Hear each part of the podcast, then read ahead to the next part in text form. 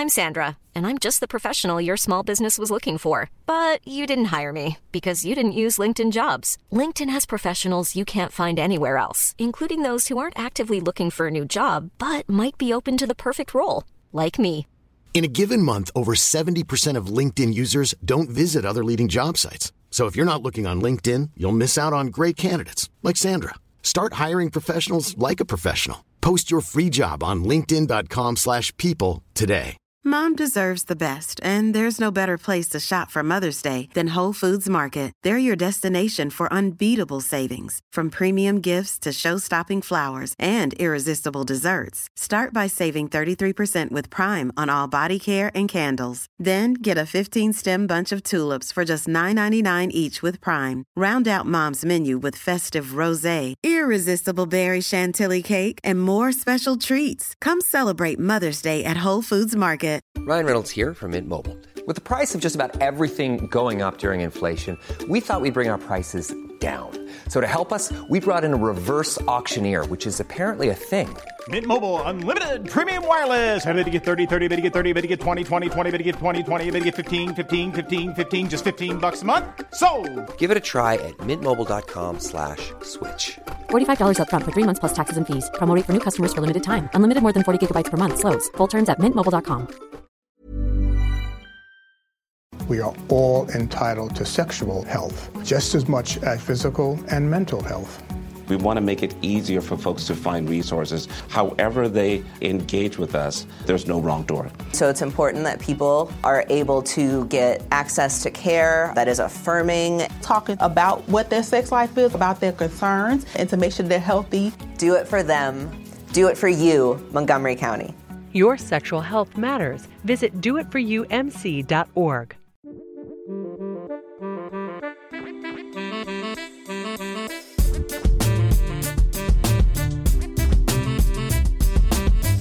everyone, Scott Hansen here from NFL Red Zone. I hope you're checking out one hour of Five Yard Rush, one of the best podcasts on NFL football in the UK. Hello and welcome to the Five Yard Dynasty podcast with me, Rich Cooling. Um, another fantastic show lined up for you today. Um, we're going to continue on the uh, rookie preview theme. So today we're approaching the running back position. Um, and I am joined by one part of the Fantasy Wildcard podcast. Also, um, does write some content for the guys over at the uh, the astronauts. Uh, so, Matt, how you doing, Matt?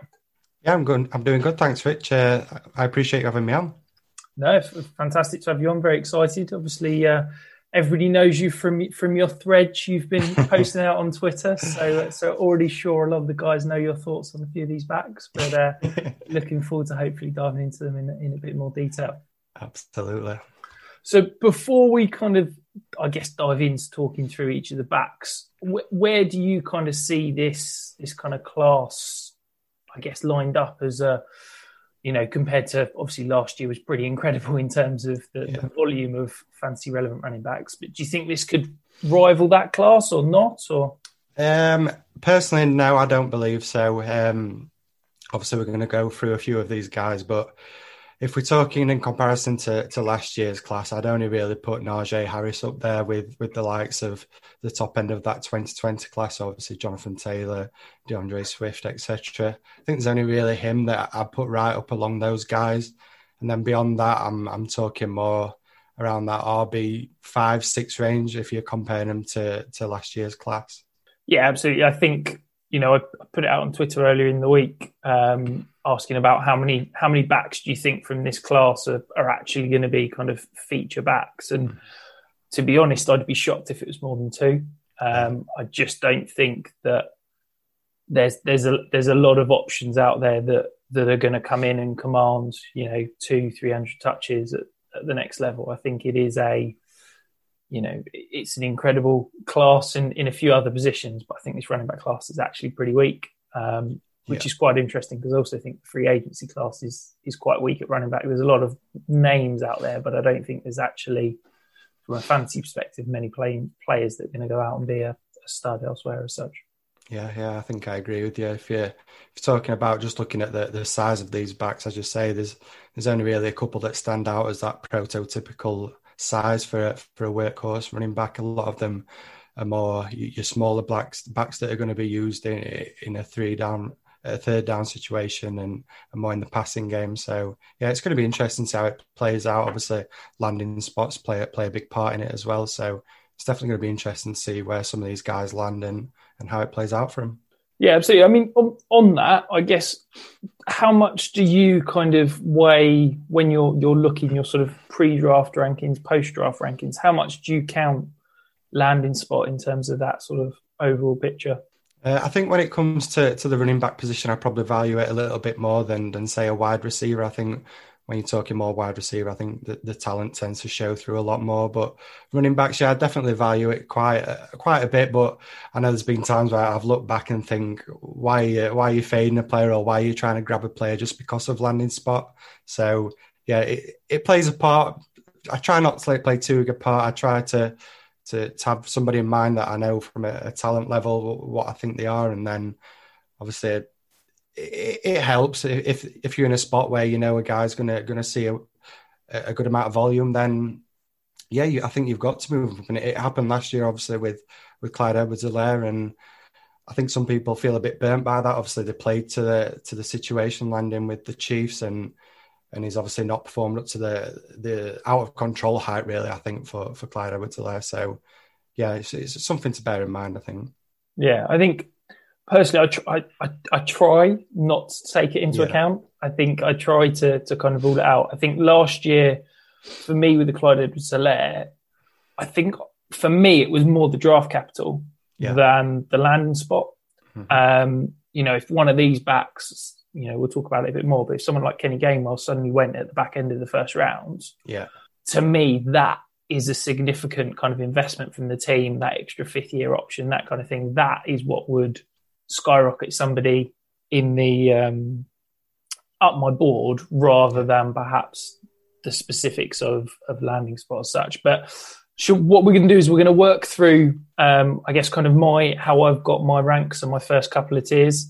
Um, and we'll, we'll, talk through each back as we go. So the first back we're going to talk about is the guy that you've you've kind of already hinted as the the one guy that uh, that you you feel is a potential stud out of this class, and that's Najee Harris. So so talk to me. What what what do you think about Najee Harris? What what type of back is he?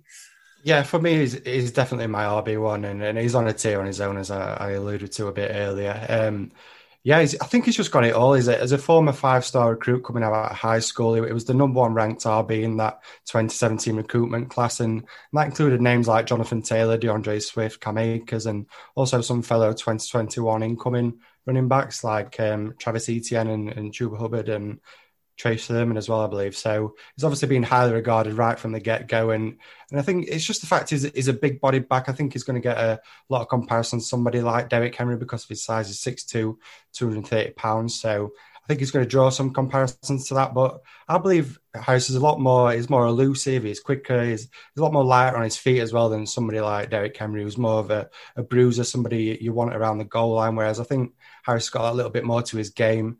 Um, the passing work as well is is improved in his passing work over the the, the years in college with Alabama. Um, last year he had 43 receptions, 425 yards, four touchdowns. So that's something you always look to see, and you're you're always happy to see when you're evaluating these prospects. So I just think all the signs are, are pointing to a, a, really solid workhorse back in in Harris. Um, and I, believe he is going to be a, a true three down running back. Um, it could have declared actually for the 2020 class, but I think he's he's made a great decision by staying in college. He's, he's avoided that crowded running back room out of the 2020 class that we we spoke about a little earlier. So looks to be a, great move for him. And yeah, I, I just think he's I think he could definitely go in the first round of the NFL draft. Yeah, I think it's you know he's gone from last year he'd have been potentially the third or fourth back off the board, and, and this year he's he's very much an interior of his own.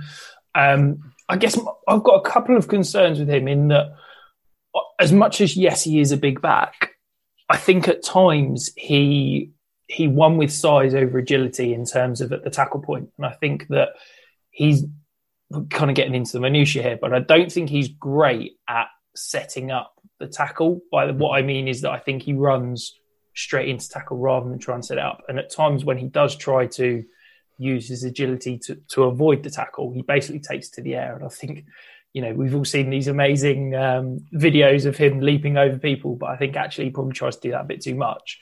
Um, and I think that if he could use that agility more at the next level, I think it could really help him, you know, kick on. Um, but to, to, echo everything you said, I, I, think he's he's the one person that I'd probably hang my hat on and say, yeah, I think he's going to be relevant. I think he's going to be a you know a, an above average back at the next level. I don't think he's going to be probably a, an RB one uh, in terms of my dynasty tiers, but also as a performer in the next couple of years. But I think he's got that within his kind of realm of possible outcomes. But I think yeah. he's probably going to settle into that solid RB two. Um, I'd probably throw him in somewhere like a. It's going to upset a few people. Someone like a Josh Jacobs, where it's just yeah. a you know a, a bit of a a compiler rather than anything too exciting. Yeah, I think personally, I, I probably have him a touch over Josh Jacobs, just just because we mentioned that that pass catching is, is is a proven pass catcher, and as I say, he's improved over the years at, at that part of his game. Um, another concern I, I, know a lot of people have got as well as his age is obviously he's going to be 23 in his rookie season. So for a running back, we, we start panicking when we get to 26. So we, are talking three years, but um, now I've, I've got I've got no concerns if I'm honest. I think I think he is completely fine as a, a, running back, and I'm excited to to see what he can do it in the NFL. Yeah, absolutely. And then um, moving on to my RB two, I, I, feel like um, from everything I've seen over the past couple of weeks, I'm, I'm, probably in the minority of having him still at my RB two, but it's going to be Travis Etienne. Yeah. Um, wh- where's he in in your kind of rankings? Yeah, he's right there as well, Rich. I've got him as my RB two. He is in that second tier now. Obviously, I've just mentioned that that Harris is on his own in that first tier. But yeah, he's right there in the second tier and as my RB two. Um, highly efficient college career is he's obviously got a different playing style than, than what Harris has, but is is such an explosive player. He's got that incredible burst. His his straight line speed is unreal, and also his contact balance as well is is really tough to bring down. So if you get him in that open space, he's he's gone and is is basically impossible to bring down. You, you're going to struggle to catch him, especially if it gets to a linebacker. I think they're going to have a real tough time keeping up with somebody like him. So, yeah, uh, again, another really interesting prospect. I think he has the ability to to be a three down running back. So, again, as we've just mentioned with the landing spots, that's going to play a big part of it. But he can catch the ball, uh, 48 receptions, 588 yards, and, and two touchdowns last year. So he's definitely a capable pass catcher. I'm, I'm not so sure if, if I'd say it's one of his best traits. There's obviously been, um, you've seen the headlines going around about that he's, he gets scared when he sees the ball coming towards, towards him. It frightens him. So obviously that's not something you want to hear from a from a running back. But he's proven he can do it. Um, and when you look at, at the stats, it's something that is, is fine doing. So yeah, definitely a guy I think that, that can have a, a three down role. Yeah, absolutely. I, I think you know the, the the knocks I've got on him aren't necessarily kind of fantasy relevant knocks in terms of I think his his pass pro is quite frankly awful. Yeah. Um, I think that's somewhat overrated when you get to the next level because I think if you've got a forward thinking offensive coordinator, he's going to get him out in space on on yeah. most passing routes rather than sitting sticking him in pass pro. Um, exactly. I, I, I am a little bit intrigued. His his market share touchdown performance was was never great. Now I appreciate that Clemson offense you know, was pretty high flying at times. You, you, had Trevor Lawrence, who who was pretty used, useful in in the red zone, but his best market share touchdown percentage was only fifty three percent, mm-hmm. which you know you compare it to someone like Najee Harris, who had a seventy two percent touchdown season. Do you think that that could cap his fantasy relevancy if if he's not going to be used as that kind of goal line high kind of red zone back? Uh, potentially, yeah, I can I can understand why, but I just said I think it it's going to come down to the, the system he lands in. I mean, if he if he lands in somewhere like I know San Francisco, that's obviously a big one that that everyone's praying that somebody like Etienne lands in. I think yeah, when it comes to somewhere like that, I think you can you can use his his best trait, so his speed and and get him doing stretch plays, get him to the outside, get him in space, and and, and if he can do something like that, then I, I think it's completely fine. He's not a guy that you want um, at the one yard line trying to trying to smash through a, a crowded bunch of players. So yeah, it's gonna it's gonna depend a lot on landing spot and hopefully in a in a system that uses them correctly. Yeah, yeah, absolutely. I think that's probably the, the reason I've got him a, a notch below Najee Harris is yeah. that I think Najee Harris is going to go in and be, you know, that that true, essentially backfield to himself. Whereas I think Etienne's always going to need somewhat of a complement I don't think yeah. he's ever going to be able to say, right, he can do absolutely everything for us. I think there's a couple of bits that, you know, that that sort of red zone work, that that pass pro, I think he's going to need a, a solid one B um, to him as such. Yeah, is it probably going to be one of those players where you're going to get frustrated with with a vulture coming in and, and stealing those touchdowns in fantasy? yeah, you can mark it now. Where, wherever he gets drafted, Jordan Howard's going to go and sign. He's free agent. Um, so, talk, so talking of Jordan Howard, our, our, next back, we're going to go on to another another big back. Um, so Javonte Williams. So, what do you think of him? Yep, my RB three, and, and again in that second tier. Um, it, wasn't really on many people's radar last off season, but obviously he's boosted his, his draft stock no end in 2020. Um, he had a great junior season in one of probably the nation's most productive backfield in North Carolina, um, alongside a, another prospect. I'm, I'm, sure we'll talk about a little more later on. nice tease from you there, but yeah, as you say, he's just that prototypical NFL running back size. He's 5'10", 220 pounds strong physical runner, but he's also elusive and, and he forces plenty of broken tackles. Um, he averaged 7.3 yards per carry and, and 19 rushing touchdowns in 2020. So just a, a brilliant uh, 2020 for him. As I say, it's it's boosted his draft stock no end. Um, he was second in the NCAA in yards after contact with 4.59 yards. So it just goes to show how, how tough he is to bring down. And then again, he's capable at pass catching, 25 uh, receptions, 305 yards and, and two touchdowns. So yeah, again, an, another running back that I think can can do it all and has definitely got that potential to be a, a three down running back. And, and a, another positive for him, he's only 21 years old as well, um, coming into that rookie season. So we know we're going to get plenty of years out of him. So yeah, really exciting prospect. Yeah, I think for me, I guess the most exciting thing alongside that size, you know, you said he's very much a big guy, he's prototypical in terms of that size, but his short area quickness with that size is incredible. Um, we talked about Najee Harris not perhaps setting up the the kind of tackle point effectively. I think Javonte Williams does that incredibly well. He is yeah. so good in the hole. Um, I do think though that perhaps that sort of outside zone, you know, we, it feels like we say this for literally every player. He'd be a great fit in the Shanahan offense, yeah. but I think if you can get him in that one cut offense where he's perhaps not having to think and he can use that short area quickness where sees the hole and goes, um, I think that's where he's going to perhaps be at his best. Yeah, yeah, I think I agree. Um, think one knock I've got against him, he probably doesn't have that that elite top end speed. Obviously, somebody like Etienne that we just spoke about earlier, he's he's got that in in bags, but I don't think Williams quite got that. I've seen plenty of, of tape where you, you, see him starting to get caught towards the end of his run. So that would be a little concern. But as I say, he's such a tough runner and he's got he's probably got one of the best stiff arms out of this whole class from what I've seen on the tape. So even if someone is trying to bring him down, he's going to do plenty of Derrick Henrys, I think, and and shove him off him. and I think with with the receiving game, I know yes, he had the, the you know as you said the twenty five receptions, and and he's been utilised in an offense that obviously most of the receiving work went to his counterpart in most of those op- opportunities. But are you concerned about that at the next level? Do you think he'll again be sort of limited to that one A one B type backfield rather than a a true kind of all round offensive weapon as such?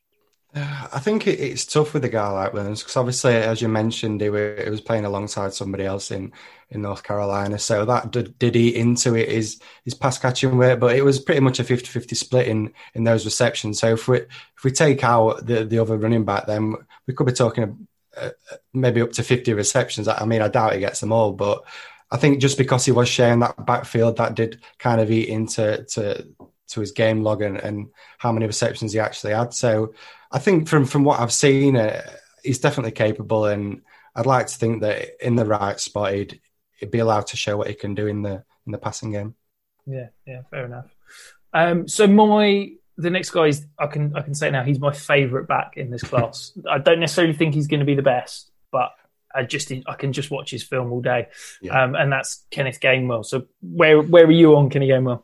Yeah, he's my RB five. I actually have one more player above him. I'm I'm sure a lot of people can guess if they, if they know me who it is I've got above him. But yeah, he's my RB five, but he's still in he's still in that second tier. Um, obviously, he opted out of the, the 2020 season, but he had a fantastic uh, 2019 season as a redshirt fresh, freshman. Um, just under uh, 1500 rushing yards and over 600 rece- uh, receiving yards. So again, an, another back that can do it all. And uh, and that was in Memphis, and and it was actually keeping out Antonio Gibson out of that backfield. Obviously, we know how great Antonio Gibson's been in the NFL. It was Gainwell that was stopping him getting any any snaps in the in the RB position in Memphis. So I think that just goes to to show how good an actual running back Gainwell is. But as you mentioned, is a, he's a fantastic pass catching running back. He, has got great route running and extremely elusive, great burst. He's as you say, his, his films are it's absolute joy to watch and and I've had a lot of fun watching his film. He just just makes plays that you you just don't expect from a from a running back. He makes some brilliant catches. Um, and yeah, he's, he's, definitely one of the best pass catchers I think out of out of this running back class for sure. I think for for me, the, I think the reason I love him is that he's got that versatility that yeah. I don't think many backs in this in this class have. In that, I can very much see Kenneth Gainwell getting hundred snaps as a receiver next year. And I think he's that kind of guy where you can pretty much put him wherever you want on the field and, and mm-hmm. he'll he'll be effective. I think draft capital is going to be absolutely key. Obviously, he sat out the, the 2020 season. He, he had, by the sounds of it, a pretty horrific year. He lost mm-hmm. several family members yeah. to COVID and that kind of thing. And I think if the NFL still believe in the talent and are willing to put, you know, day day two draft capital on him, I could very much see him bumping up at least a couple of spots in my rankings. I think if he gets round two draft capital the same as Etienne and Williams, I could possibly see him jumping ahead of those, depending on where he goes, because I just think that his upside is greater because of that flexibility and potential to be used essentially as that true kind of backfield to himself. Yeah, absolutely. I, I, definitely agree with that. I think if if he lands in, as we say, in a good system for him, somebody that's that's going to maybe put him in the slot a few, get him, get just get him in, in space and and just let him use that elusiveness, that that explosiveness, and and yeah, I think it, it can be a, a, great running back. And from fantasy, he's, he's one of those backs that that you just dream of having somebody that that can be a, a solid running back, but then contributing through the air as well. Yeah, absolutely. Have you? Uh, on that, have you kind of taken into account the fact he's he's not played for a year into your kind of considerations and where you've got him? Yeah, I think it, it has. A, it's made me drop him down a little bit. I think obviously he's had a year away from from playing football. We, we'd like to think that obviously he's been he's been keeping fit and and training and, and what have you. But yeah, it does become a bit of a concern. Obviously, stepping away from the field for a year, it, it is a worry. But as you say, I think if if he does get that solid draft capital, I believe that it, can be a round two pick, maybe a late round two, and and if he can land somewhere like the Cardinals, Tampa Bay, somewhere like that, where where they need a pass catching running back and and, and, and a, a, system where they can get him out into space. Um, yeah, I'm really excited for Gainwell, if I'm honest. And, and like you, I think I, would move him up a couple of spots. Fantastic. I'm not sure Kev's going to be happy if you're putting another running back in Tampa. Oh, I know. Is, is, is Ronald Jones um, yeah, his love for Ronald Jones, it, it's going to take another knock if that happens. Yeah, absolutely. he might finally accept that he's not a, a true stud. I won't be so sure on that one. I don't think we'll ever end a Ronald Jones even when he retires. uh, very much so. Um, so then my my RB five. Um, so again, I'll be honest. This is this is the guy that I found it hardest to, to grade, both from a kind of a stats perspective, but also from a film perspective. So that's Jermar Jefferson. So I guess where where does he sit for you? What what do you make of him? Yeah, he's my RB six, and and he's now in the, the tier three for me. He's, he's a little bit below the, the other guys we've just spoke about. Um, it was a, a three star prospect when, when he was recruited, but he had that he had an amazing freshman uh, season, nearly uh, fourteen hundred rushing yards. But he struggled in 2019. I believe he had a few injuries, so so that didn't help him. But but then he bounced back last year in his junior season.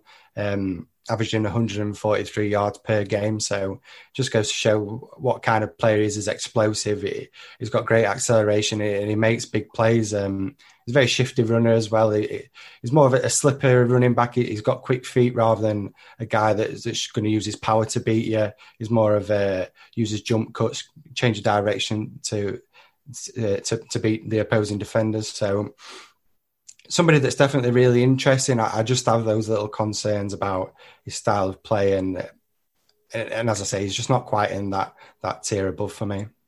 Yeah, I think if if you were just going to sit and look through highlights of any of these backs, I could easily see you putting Jermar Jefferson as your, you know, your RB one overall because yeah.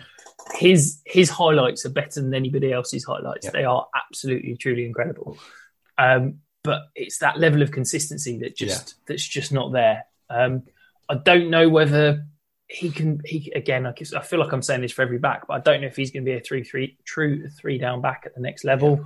Um, yes, he's had some receiving game usage, but it's he's never been a big part of his game. Um, you know, he, he's had his best season was his freshman year, and he only had a 5.8 percent market share of, of the receiving work. And I just worry that you know he he's going to be a one B complementary back that's never you know he's going to be one of these fantasy guys that you always have on your bench and think, oh, he, he could be fantastic, he could be yeah. incredible, but he's never going to truly get that that kind of usage and that workload to be a, a stud essentially. Yeah, I agree. In my notes, I've just got down. He's got a lot of good traits without really being elite at any. I don't think, as you say, he shows them big splash plays that that are great on film, but then the other ninety percent of the time, it's it's it's nothing really exciting. So yeah, that that is my concern. And as you say, it's just whether he could actually carry that full workhorse role.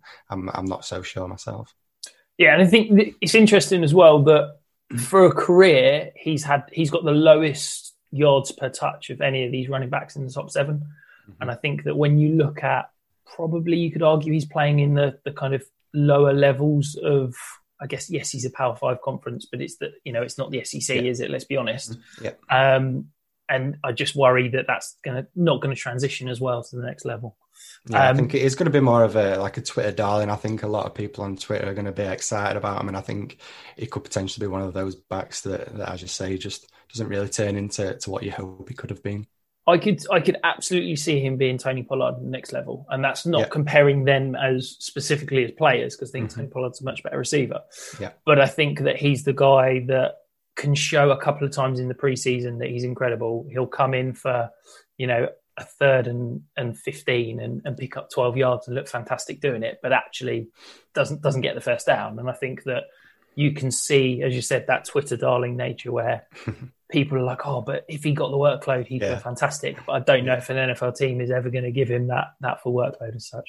Yeah, that's it. If he has a a low draft capital, it, I could see him going behind a, a, star running back, and as you say, somebody like Pollard, just a, a, great insurance policy rather than actually seeing too much playing time. And as you say, it's gonna it's gonna be really frustrating. yeah, and I think that probably shows. Let's be honest, the the, the drop off in terms of this class overall, in that we're talking about my RB five, your RB six, and we're already saying we don't think he's going to be a yeah. you know a fantasy relevant yeah. player at the next level. It shows that this class is yeah, not not particularly deep. No. no. Well, I think I've you know I've I've kept you from talking about him long enough, so um, I feel like I've just got it. It's, it's like one of those little toys that you wind him up and just let him go. So so I'm just going to say Michael Carter and and over to you, Matt. Yeah, is my RB four, so I'm not getting too carried away, but he is in that tier two for me, and and he's pretty much neck and neck, I think, with Javonte Williams and Travis Etienne for me. So yeah, just a, a, really exciting running back. He's probably for me the the most exciting. I know as as you alluded to, I, I, bang on about him all the time on Twitter, and he's definitely become my my crush out of this uh, draft class. Uh, sorry, this, this this running back class.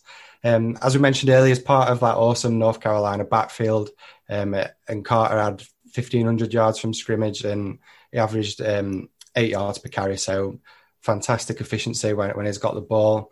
And I think the thing that stands out for me is his vision. He's got great patience behind the line, and and it is also a very elusive run as well. So again, like we spoke about a couple of these running backs, he's just one of those guys that if you get him in space, he's going to make players miss time and time again with with just his elusiveness, his jump cuts, and and I've had a great time watching his film. I keep posting videos of, of some of his runs on Twitter, as I say, because I'm I'm obsessed with him basically, and I, I think it's he's just got he's right up there. We've mentioned some guys that have got great tape. For me, Carter's right up there. And again, another pass catcher. Um, as we mentioned earlier with Williams, uh, Carter had 25 receptions as well. And he turned those into 267 yards and, and two touchdowns, which is just under 11 yards per reception. And also, he played in the Senior Bowl and he had arguably the, the best game of, of all the players on the field, I think. Uh, he had eight carries, uh, which turned into 60 yards and a touchdown. So he's just he's just wowed me. If I'm honest, Rich is is is somebody that I'm in love with, and we've mentioned it. But if he gets that draft capital and a, and a, and a good landing spot, then oh, I, you won't be able to hold me back. I'm afraid, am I? he's, he's going to fly up my uh, my rankings, and he's going to be right behind Harris. I think for me.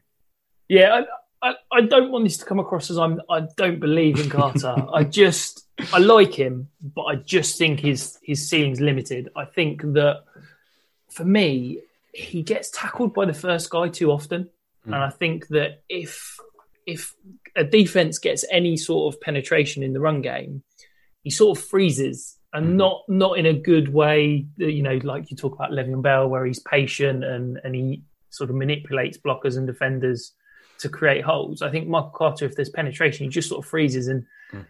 he, he he doesn't seem to know whether he should be trying to run people over or trying to make people miss. And I think that if I don't know if that's something that he can correct at the next level. And I think that if if he can, then yes, I think he could potentially be.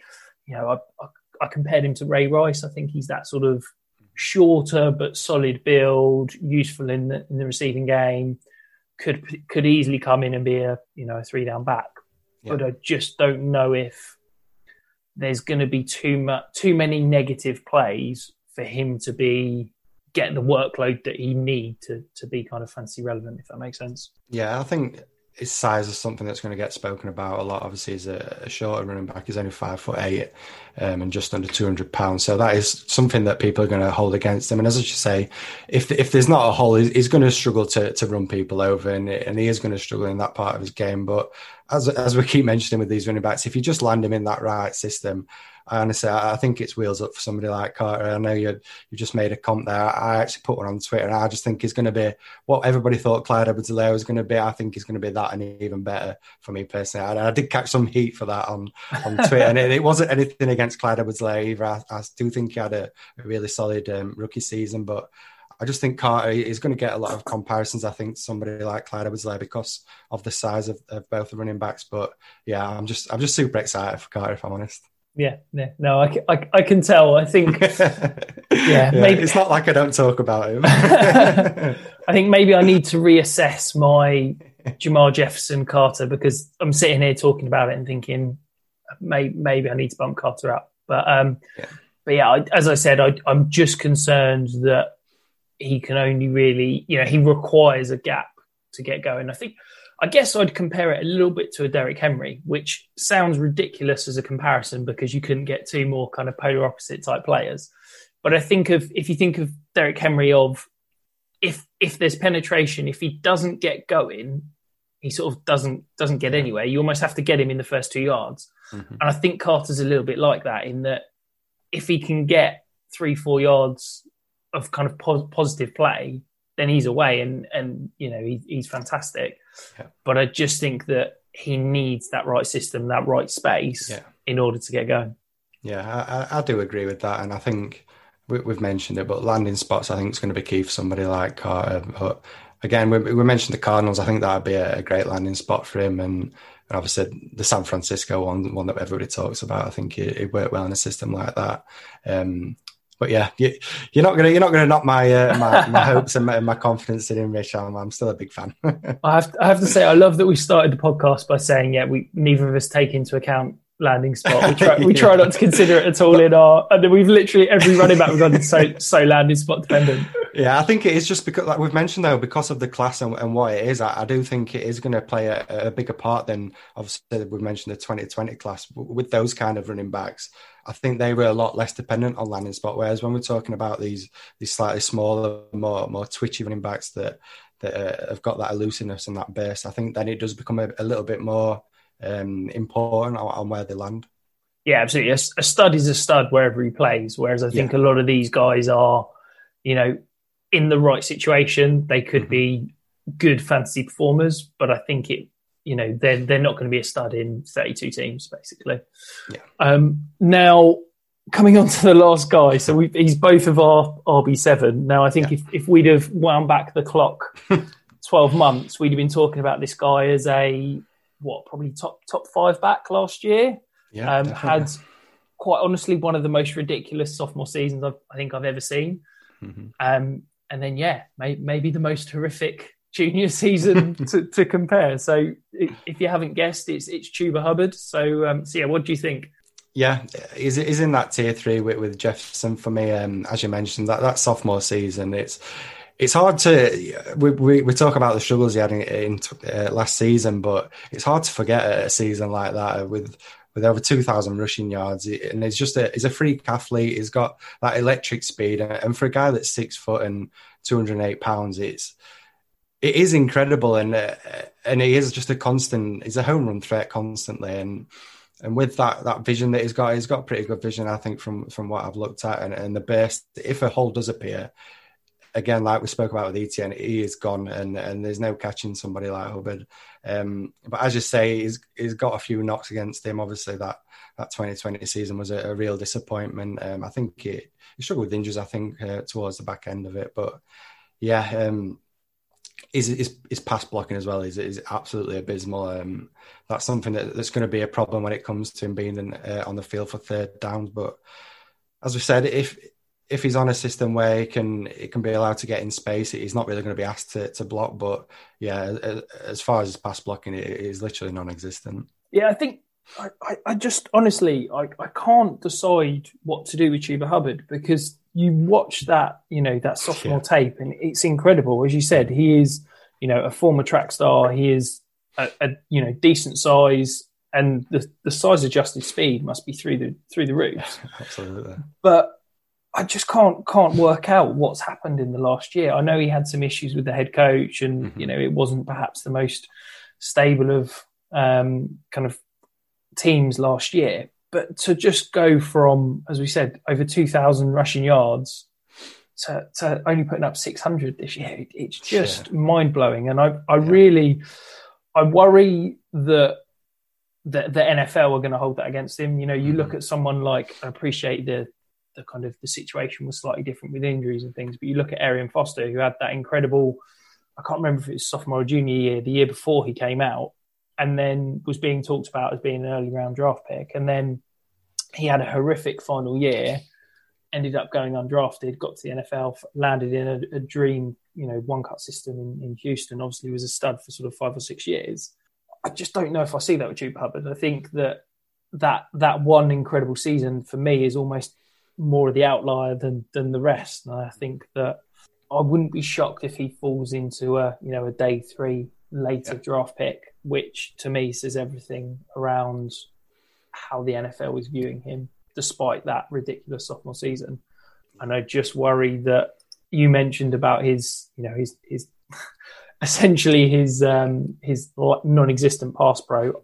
I also worry about his, his receiving game usage. Yes, you know he had twenty odd receptions in his fresh, freshman and sophomore year, but I don't think he's a great receiving back. I don't think he's great in in space before the ball is there as such. I think he's mm-hmm. great great with the ball in his hands, but I don't think he's a great route runner. I don't think he's great at setting up defenders to create separation. Um, so yes, I, I, just I just don't really know what to do with him. As I said, it's yeah. some incredible incredible highlights, showing some great flashes, but I just don't believe that he's going to be able to transition that to the next level. Yeah, I think yeah, you hit the nail on the head with that one. I, I agree. I don't think he's, he's up there in his pass catching, but as a back that, that it really needs to be in that space for him to, to really show what it can be. He's he's going to be relying on, on creating that own space when he's got the ball in his hands, and he's, he's one of those guys that I think he's going to have splash plays again, but think on the whole he's going to be a disappointment. I, I think he'll be a, a, day three pick as well myself. And but he could be one of those guys where we look back and we think how's how's it how, he fell this far down? And if he if he lands in that right situation and he gets that chance and he makes those big plays, we're, we're all going to look daft. But yeah, just just looking at him from now, I think I think NFL teams are going to think the same. I think he is going to going to fall in the draft and yeah, it's going to be interesting. But as I say, he's, he's, definitely got potential to be one of those guys that that shocks us all and, and makes us all look silly. Yeah, absolutely. So moving on to the the quick fire round, or I guess with I don't know if you listened to the quarterbacks, but it was slightly mm-hmm. less than uh, than quick fire, shall we say? but um, so the first the first question is running back with the highest fantasy ceiling. So where are you going here? Shall, I- shall I do like your brother and just just name one player for, for all the, all these guys? Yeah, you can't have you can't have Michael Carter for every option. well, I'll, I'll just cancel him out of this. Uh, I've got Travis Etienne for, for the guy that I think has the, the highest ceiling. Obviously, we, we keep going on about these landing spots after just saying it wasn't important. but if he does land somewhere, as you say, with that that Shanahan style um, offense, then somebody like Etienne can is is going to be unreal. I think. Um, yeah, San Francisco Cardinals, maybe even your, your Jets as well. I think it'd be a, a great fit in there. Obviously, with, with Robert Saleh coming in uh, with that Shanahan style uh, offense. Yeah, I think it is his ceiling's through the roof if if he lands somewhere like that. Yeah, absolutely. And I think, you know, not to harp on again, but I also think draft capital is key with that as well. I think Yeah. if, if the team is willing to, you know, hopefully early day two draft capital and, and really spend a premium pick on him, I think it says that they're going to hand him the keys and, and Yeah. really build an offense around him. Whereas, you know, if, if we're talking sort of back end of day two, maybe even into day three, I think that sort of potential ceiling certainly reduces quite significantly. Mm. Yeah, I think he, it's between him and Harris. I think for, for being the, the first running back drafted personally. So, so I, I'm a big believer that he is going to get that draft capital. But obviously, we can't predict the future, so so we don't know. But it, it's going to be interesting to see um, how it plays out when, when draft comes around. Yeah, absolutely. And what about the running back with the highest floor? Yeah, this one it has to be Najee Harris for me. This one, um, I fully expect he's going to get that that strong draft capital. So then you, you think he's going to get that that that solid workload and, and become a um, a workhorse running back right out of the gate. Um, he, as we mentioned earlier, he's got that that rushing ability, but then also his receiving's is perfectly fine. And somewhere like the the Steelers is somewhere that I'd really love to see him see him land. Um, the Falcons as well. I think both of those backfields is somewhere where he's just going to dominate touches, and yeah, he's, just going to have a really solid floor. I think in fantasy. Yeah, absolutely. And, and what about the running back you'd bet your life on then? Yeah, so this one I did have to go with Harris again, obviously for, for all the things I just mentioned. He's just, he's just got so many strong traits that I just think he's he's it, it's hard to say that he's, he's bulletproof, but I just think he's is a bulletproof prospect for me, and I, and I think he's going to be perfectly fine. And we mentioned it earlier with the 2020 class. I think he'd probably be right there as my RB three behind Taylor and, and D'Andre Swift. So that's how confident I am in in his ability. And yeah, I'll, I'll be willing to bet my life on him. Fantastic. I'll uh, I'll remind you of that when I'm trying to trade into you later in the afternoon. yeah. What about so in terms of value? So so where do you Yeah. think the best player at, at the current cost? Yeah. So I, I was going to say Michael Carter because he is the the RB seven in ADP, and obviously he's my RB four, so that feels like great value. But I thought I'd mention a, a player that we've not spoke about. It's, it's Jaret Patterson. He's he's out of Buffalo. He's, he's a smaller running back. He's 5'9", 195 pounds, and obviously it's a small school, but he had a super high um, productive college career.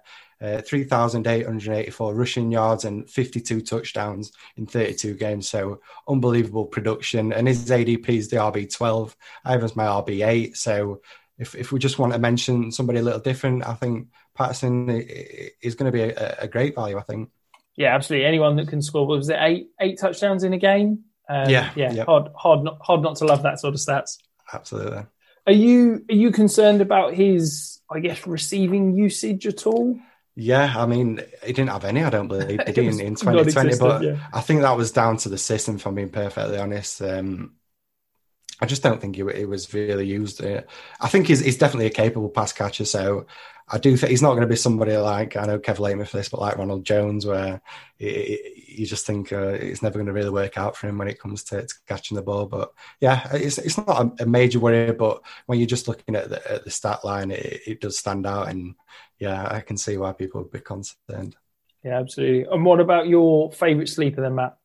Yeah, so for this one, I've gone for Demetric Felton, who who played for UCLA. It- again, he's a another smallish back. He's he's five ten, but he's he's only two hundred pounds. But he's super explosive, and he's got unbelievable agility for a running back. He, he actually plays slot wide receiver as well, so he's super versatile. Talking about versatile players, he- he's extremely versatile. He's got great hands. He's he's likely to be a, a late pick. I think he's he's probably going to go day three, but I just think the upside there is it's unbelievable. And with an ADP of RB thirteen, again, he could be another another great steal in in fantasy.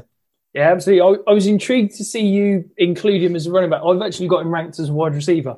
Yeah, Um, no, yeah, But I think you know that that's basically down to what the NFL. You know, we had the same Yeah, thing with Antonio Gibson last exactly. year, isn't it? Yeah, that's, Um, that's what I was going to say. Yeah, but just like um, Antonio Gibson, one of those players that uh, Lynn Bowden as well, somebody that you, you're not really too sure where, it, and it's going to depend how how an NFL team views him and, and how they want to use him, I guess. Yeah, absolutely. I think you know, as you said, he's completely electric with the ball in his hands. Um, he's probably going to contribute more on on special teams to begin with, but you know, if if he can carve out any sort of role, um, yeah, I'll, I'll certainly be stashing him on a few rosters this year. Yeah. Fantastic. Well, so I mean, I guess to sum up, then Matt, so we, we're not really feeling the depth. We're not really feeling the star power. Mhm. So, I guess what what do you think about the class as a whole? Is it is it a case of one one stud and not much else? Is it a case of you know what, what do you think? I think yeah. If we, if we're talking about studs, definite studs, obviously there's just one that stands out for me, and and that's Najee Harris. But I think it's a class that's going to have players that, that can flash. I think players that are probably going to be stuck in committees, and they're going to be players that you're going to be annoyed that they're, they're not getting the, the chance to see the field. But I think as a whole, it, it's it's never going to match up to that 2020 class. That, that was obviously one of the, the best running back classes we're probably ever going to see with the, the level of talent that come out. But I definitely think there's going to be a few guys that, that surprise people. Michael Carter. um, but yeah, I, I think on the whole, it, it's not the best class we're, we're going to see. I think personally, it's better than that 2019 class that, that we had. But um, yeah, it's just a lot more of like running backs. You you won't want to bet your life on that they're, they're going to contribute at, at the NFL level. So Yeah. it's going to a lot of it's going to come down to obviously we, we keep mentioning the the draft capital. It's going to be interesting. Obviously, we know that NFL teams now they, they don't put as much value on on the position. So if if there's going to be a few guys that can go in the first round, um, early day two, then then we could, we, I think we can change his opinion and maybe think a little bit more of them. But as a whole, yeah, it's just Najee Harris that stands out for me. Yeah, and I think I think that's it. Is that if you're expect looking at this class expecting to get you know 2020 level production or, or multiple Yeah. studs, you're probably going to be disappointed. But I think if you can come into it and know that of that second to third tier, Mhm. you, there's probably going to be one or two that that you know surprise us and and really become fantasy relevant players, and you can get them in that sort of second to third round of startups. Yeah. I think actually, you know, you're you're you're going to be pretty happy, but it's not going to be like last year where we had what was it five five running backs off the board as the Mhm. the kind of outside of quarterbacks, the five highest priced assets.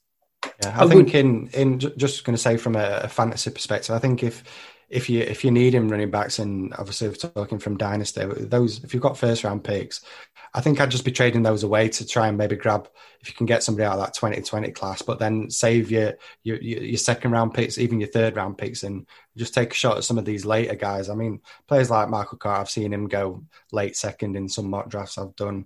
Um, basically everybody outside of Harrison and Etienne really are dropping outside that first round. So just use that value that people see on those draft picks and and try and grab yourself a, a stud with with those first round picks and then take a few shots in the in the second round.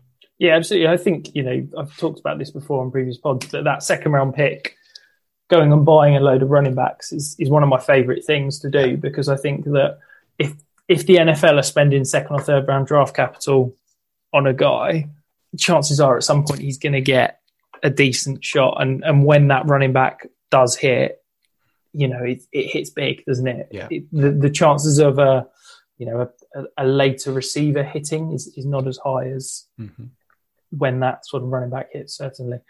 Um, I would like to just give one little plug for my guy, Kylin Hill. Um, I think that, you know, yes, he's he's not he's not going to be a, a Najee Harris. He's not going to get into that top tier, but I do think that he's got incredible potential, and I think that he's got versatility and he's he's got some fantastic work in the receiving game, and I do think that he could surprise a few people. Yeah, he's definitely somebody that I, I consider having as my sleeper. I think I've got him around the RB ten, I think, in my in my rankings. But as you mentioned, he's definitely got that upside. So another player that I'll, I'll be interested to see where where he lands come come draft time. Yeah, absolutely. Well, thank you so much for coming on, Matt. It's been lovely to uh, to get you on to chat, chat through some running backs. No, Um, I so, appreciate I appreciate it, Rich. So for the people that uh, that don't know where to find you, where, where, can we find you? Where can we read your work and, and listen to your voice? Yeah, so you can catch me on Twitter at MattFF Dynasty. Um, a lot of my content comes comes through the FF Astronauts. Um, at the moment, we, we've not got too much coming out, but obviously, as we as we close into to, to the NFL draft, a lot more content's going to be coming out. Um, yeah, on my Twitter, obviously, you, you, mentioned the threads. I've been been doing some threads now. I've started switching more to to dropping my rankings a little bit. So yeah, if you if you want to catch any of my work, just head over to Twitter um, at MattFF Dynasty and yeah, check me Fantastic. out. Fantastic. and also, obviously, the the podcast, the Fantasy Wildcard podcast that you do with Kev. What days are we? Is that posted? Yeah, that comes out every Tuesday. There's myself and Kev, who you can follow on Twitter at dynasty underscore goat. Um, yeah, a weekly podcast that, that, drops every Tuesday. We're we're having regular guests on every other week. I believe we, have got yourself coming on quite soon, Rich. I believe so. I believe so. I'm sure so, it's going to be, you know, the, the, the record breaking pod in terms of listens. I'm sure once you get me coming on. Oh, absolutely. yeah, yeah. You can check us out um, at Fantasy Wildcard on Twitter. Fantastic. Well, thank you ever so much, Matt. Um, so next week we have got um, so Mike, or as you'll probably know him at Daddy's Home on Twitter from Fantasy Intervention. Um, he's coming on to break down the rookie wide receivers. So keep listening, and uh, we'll see you again next week.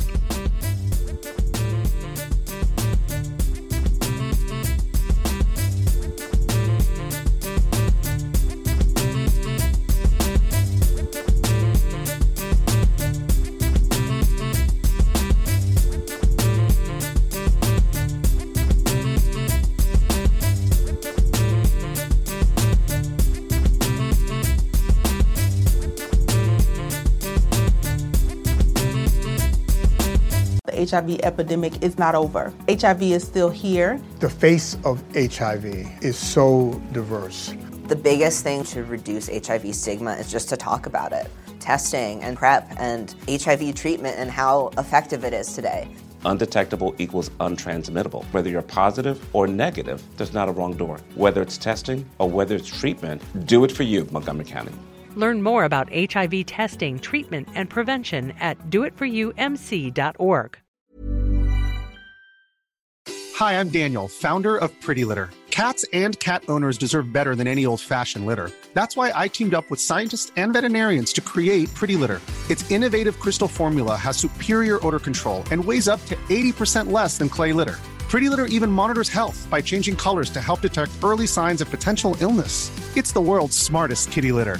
Go to prettylitter.com and use code ACAST for 20% off your first order and a free cat toy. Terms and conditions apply. See site for details. Even when we're on a budget, we still deserve nice things. Quince is a place to scoop up stunning high end goods for 50 to 80% less than similar brands. They have buttery soft cashmere sweaters starting at $50, luxurious Italian leather bags, and so much more. Plus, Quince only works with factories that use safe, ethical, and responsible manufacturing. Get the high-end goods you'll love without the high price tag with Quince. Go to quince.com/style for free shipping and 365-day returns. Hi, I'm Daniel, founder of Pretty Litter. Did you know cats tend to hide symptoms of sickness and pain? I learned this the hard way after losing my cat, Gingy. So I created Pretty Litter, a health monitoring litter that helps detect early signs of illness by changing colors, saving you money and potentially your cat's life. Pretty Litter is veterinarian developed, and it's the easiest way to keep tabs on your fur baby's health right at home. Go to prettylitter.com and use code ACAST for 20% off your first order and a free cat toy. Terms and conditions apply. See site for details.